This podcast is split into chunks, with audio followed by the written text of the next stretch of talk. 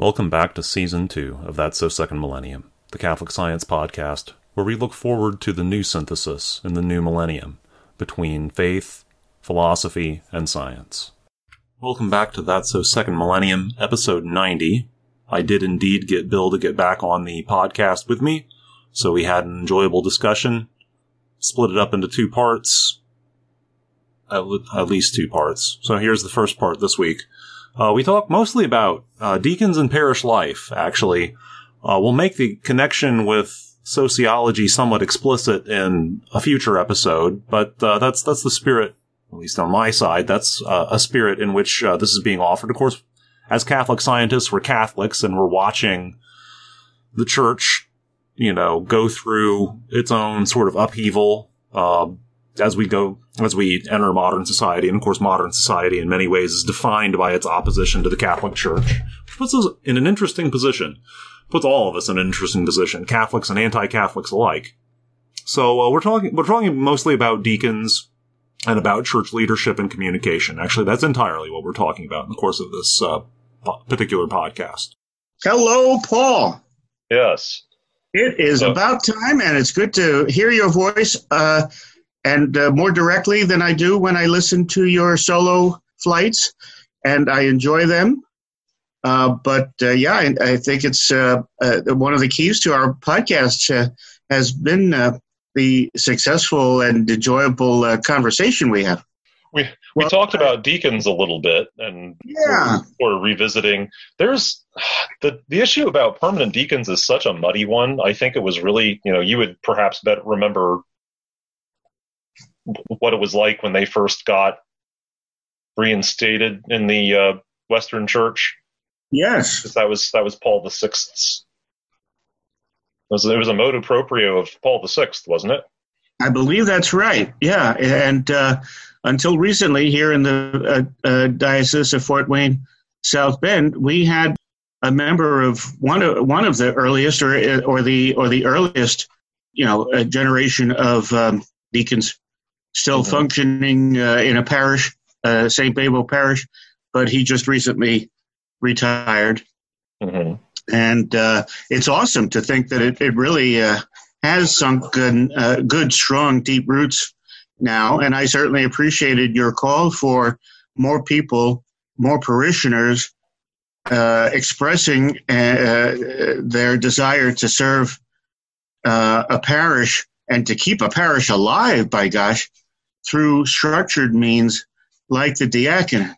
But I, my concern there was that um, it's conceivable that if we're not careful, talking about the diaconate as a, or the permanent uh, lay diaconate, it runs the risk in these times of being poo-pooed more as a um, clerical a representative of clericalism rather than a uh, practical role of service to the parish in everyday life.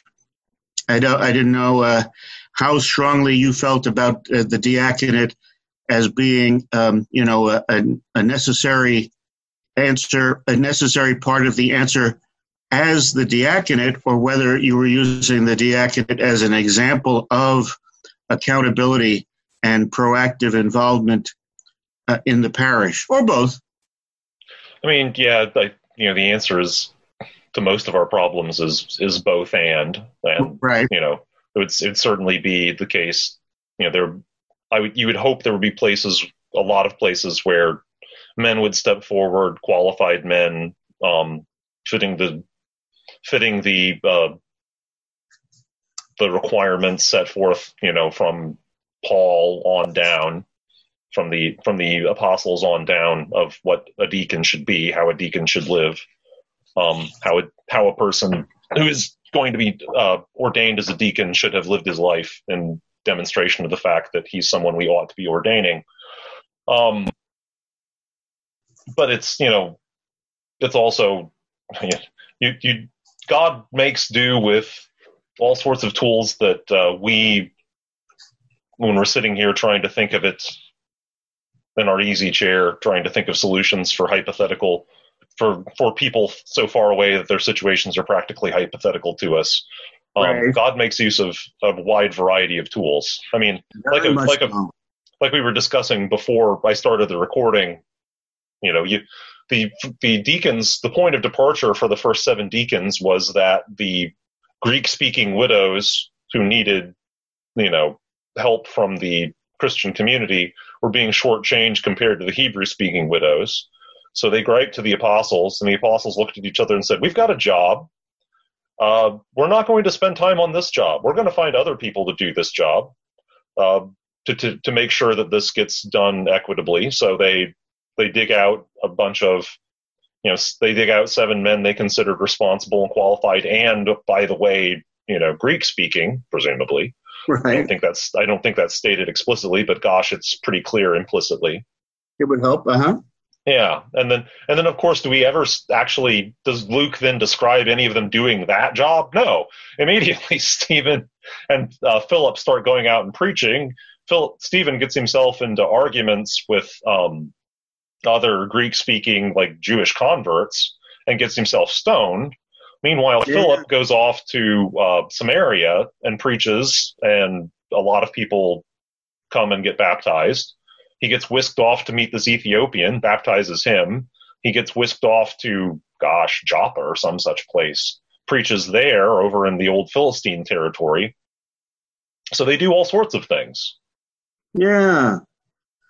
Well, and uh, I guess yeah, necessarily accountability to a parish being a vibrant, kind of holistic, uh, grassroots parish family. Uh, you know, the the building block of of the church. Uh, um, really a, a step up from the domestic uh, church. Um, uh, it, it, it's an important um, it's an important mission uh, that can, as you imply, can be fulfilled in many different ways and probably will change over time. It looks like um, the Amazon uh, Synod is certainly contemplating handling um, handling things in a bit of a different way down there.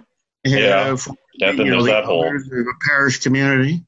that whole uh, set of issues. Yeah, I haven't I haven't take honestly taken the time to read into the details of those documents, the the quarrels that are being had about those documents. But Yeah, and it, it's probably uh, too early to, to say exactly how that will all be fleshed out in canon law and and all of that. But it's but it is something that is increasingly being discussed.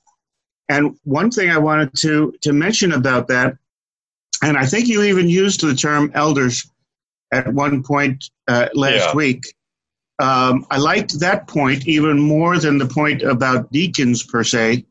Mhm. And uh, it, it to me it brings back again that point about parish being a family, and parishes having families having the equivalent of elders as uh, facilitators of not only communication and conversation, but also of the imparting of tradition and and wisdom.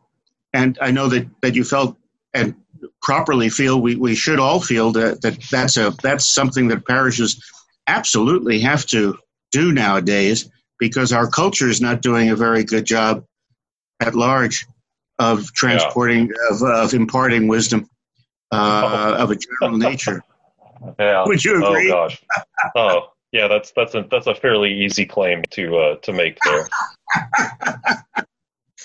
Oh, But, uh. One, one, one piece of good news that I happen to know about that I'm happy to share, and I think it just was announced in the last few days uh, uh, through my uh, connection with uh, the McGrath Institute for Church Life at Notre Dame. Mhm. I know that they just announced that they've received a million dollar grant from the Lilly Foundation to Oh, establish something. Let's see, there's a name for it in particular. It's called the Church Communications Ecology Program, Hmm. where they're actually, uh, you know, uh, they do a wonderful job nationwide of reaching out to ministers of all sorts who serve at the parish and diocesan level. Mm-hmm. And the uh, the Lilly Foundation is now uh, supporting a particular program uh, that will incorporate very explicitly the role of better communication and especially better use of the digital and online forms of communication as a key part of keeping parishes talking with each other or within within each other. And I thought that was pretty cool. That um, you know, regardless of the uh, the hierarchical uh, structures uh, locally or globally, uh, basically we just have to sit down uh, and uh, share ideas in ways that transcend multiple generations of people and certainly multiple backgrounds of all sorts, so that we're actually um, we're actually uh, uh, talking about how to keep parishes alive from everybody's perspective. Yeah. If we're not talking about it, we're not going to be able to do it. No, no number of deacons or priests or bishops are going to be able to to keep a parish alive if the if the parish isn't communicating within itself. Right. Well, yeah, there'll be seen be no cohesiveness to it for sure. Yes. Yeah. Which is unfortunately what we see, and that's you know the product of the entire 20th century. I mean, atomization of culture in general. Exactly. Exactly. Yeah, and we've fallen victim uh, within the church just as much as any secular institution. Yeah. If you enjoyed this episode, or it made you think come on over to That's So Second Millennium's Facebook page and leave a comment or ask a question. We'd love to hear from you.